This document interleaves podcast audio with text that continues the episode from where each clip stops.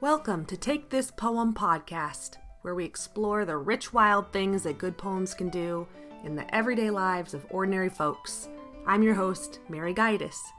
Whether you're a longtime poetry lover like I am, or just barely interested, I invite you to take this poem.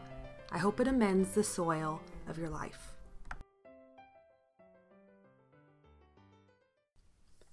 Hello, my dears. An exciting thing that poetry can do in everyday life is what I like to call a poetry ambush. I would really like to call it a poetry bushwhack, but that word isn't used as often as it should be, so I'll stick with ambush. And what I mean by that is simply a poem you encounter when you weren't expecting to, and maybe it moved you in a way that was beyond what you were expecting to encounter in that moment. So, this will be a short episode because I'm simply going to share a poem, tell you a tiny bit about how it ambushed me, and read it again. The poem is called My Mother's Body, and it's written by Marie Howe. It Goes like this Bless my mother's body, the first song of her beating heart, and her breathing, her voice, which I could dimly hear, grew louder from inside her body, I heard almost every word she said. Within that girl, I drove to the store and back, her feet pressing the pedals of the blue car, her voice, first gate to the cold, sunny mornings, rain, moonlight, snowfall, dogs. Her kidneys failed. The womb where I once lived is gone. Her young, astonished body pushed me down that long corridor, and my body hurt her. I know that. Twenty four years old. I'm old enough to be that girl's mother, to smooth her hair, to look into her exultant, frightened eyes. Her bed, bed sheets stained with chocolate, her heart in constant failure. It's a girl, someone must have said. She must have kissed me with her mouth first grief, first air. And soon I was drinking her, first food, I was eating my mother. Slumped in her wheelchair, one of my brothers pushing it, across the snowy lawn, her eyes fixed, her face averted. Bless this body she made, my long legs, her long arms and fingers, our voice in my throat, speaking to you now. I was driving in my own car in Sacramento, so it must have been probably seven to ten years ago. I'm not exactly sure. And I was listening to NPR and probably expecting some sort of news update. But instead, it was an interview, maybe on All Things Considered, of Marie Howe. I had never heard of her at that point. Now she's actually one of my favorites. But all of a sudden, her voice came through my car speakers and read this poem that she had written. And it it struck me. I hadn't expected to hear a poem. I wasn't wanting necessarily to think about birth and death and how we combine with our ancestors and relatives into a new person out of all the parts of what we've learned and been through biologically, relationally.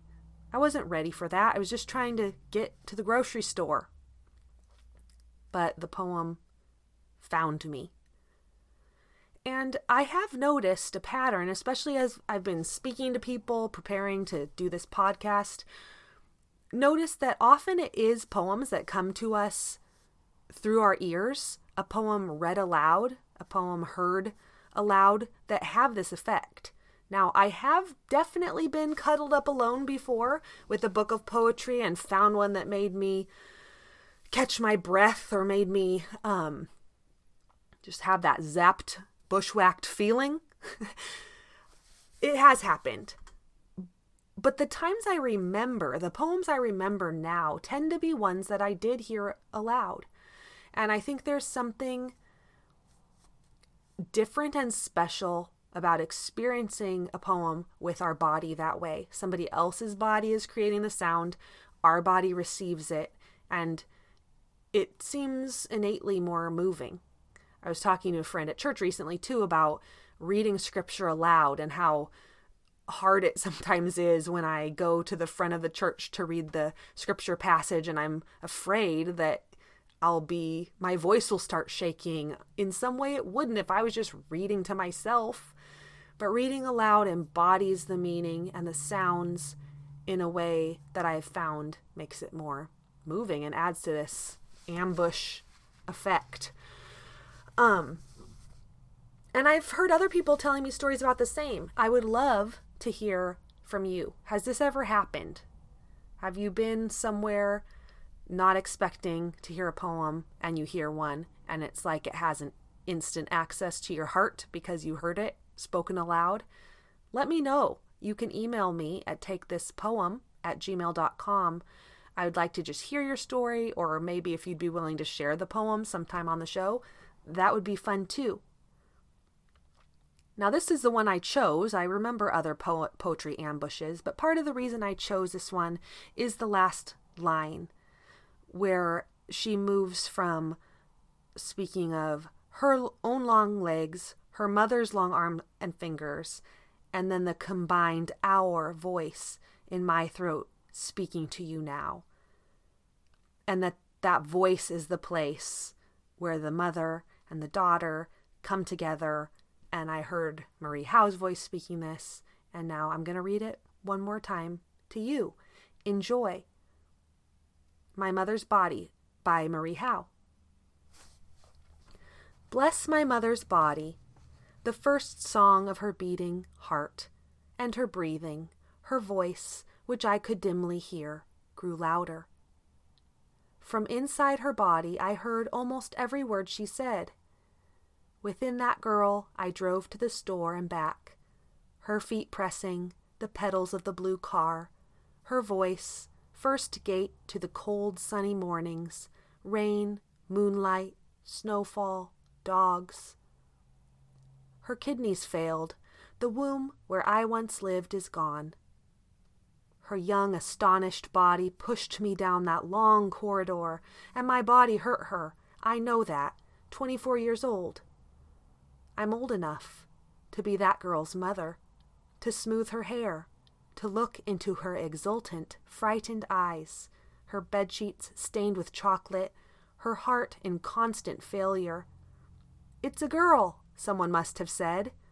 She must have kissed me with her mouth. First grief, first air, and soon I was drinking her. First food, I was eating my mother. Slumped in her wheelchair, one of my brothers pushing it across the snowy lawn, her eyes fixed, her face averted. Bless this body she made, my long legs, her long arms and fingers, our voice in my throat speaking to you now.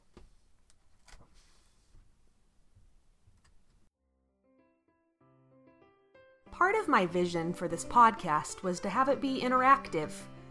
I pictured a virtual bonfire poetry reading where friends, family, local poets, and you can come together to warm our hands on some poetry. If there's a poem that has done some action in your everyday life, surprised you, delighted you, or maybe just more quietly worked its way into your bones, you know I would love to hear about it. Email me at takethispoempodcast at gmail.com and let me know your story. Maybe you can join me in sharing it with others as well.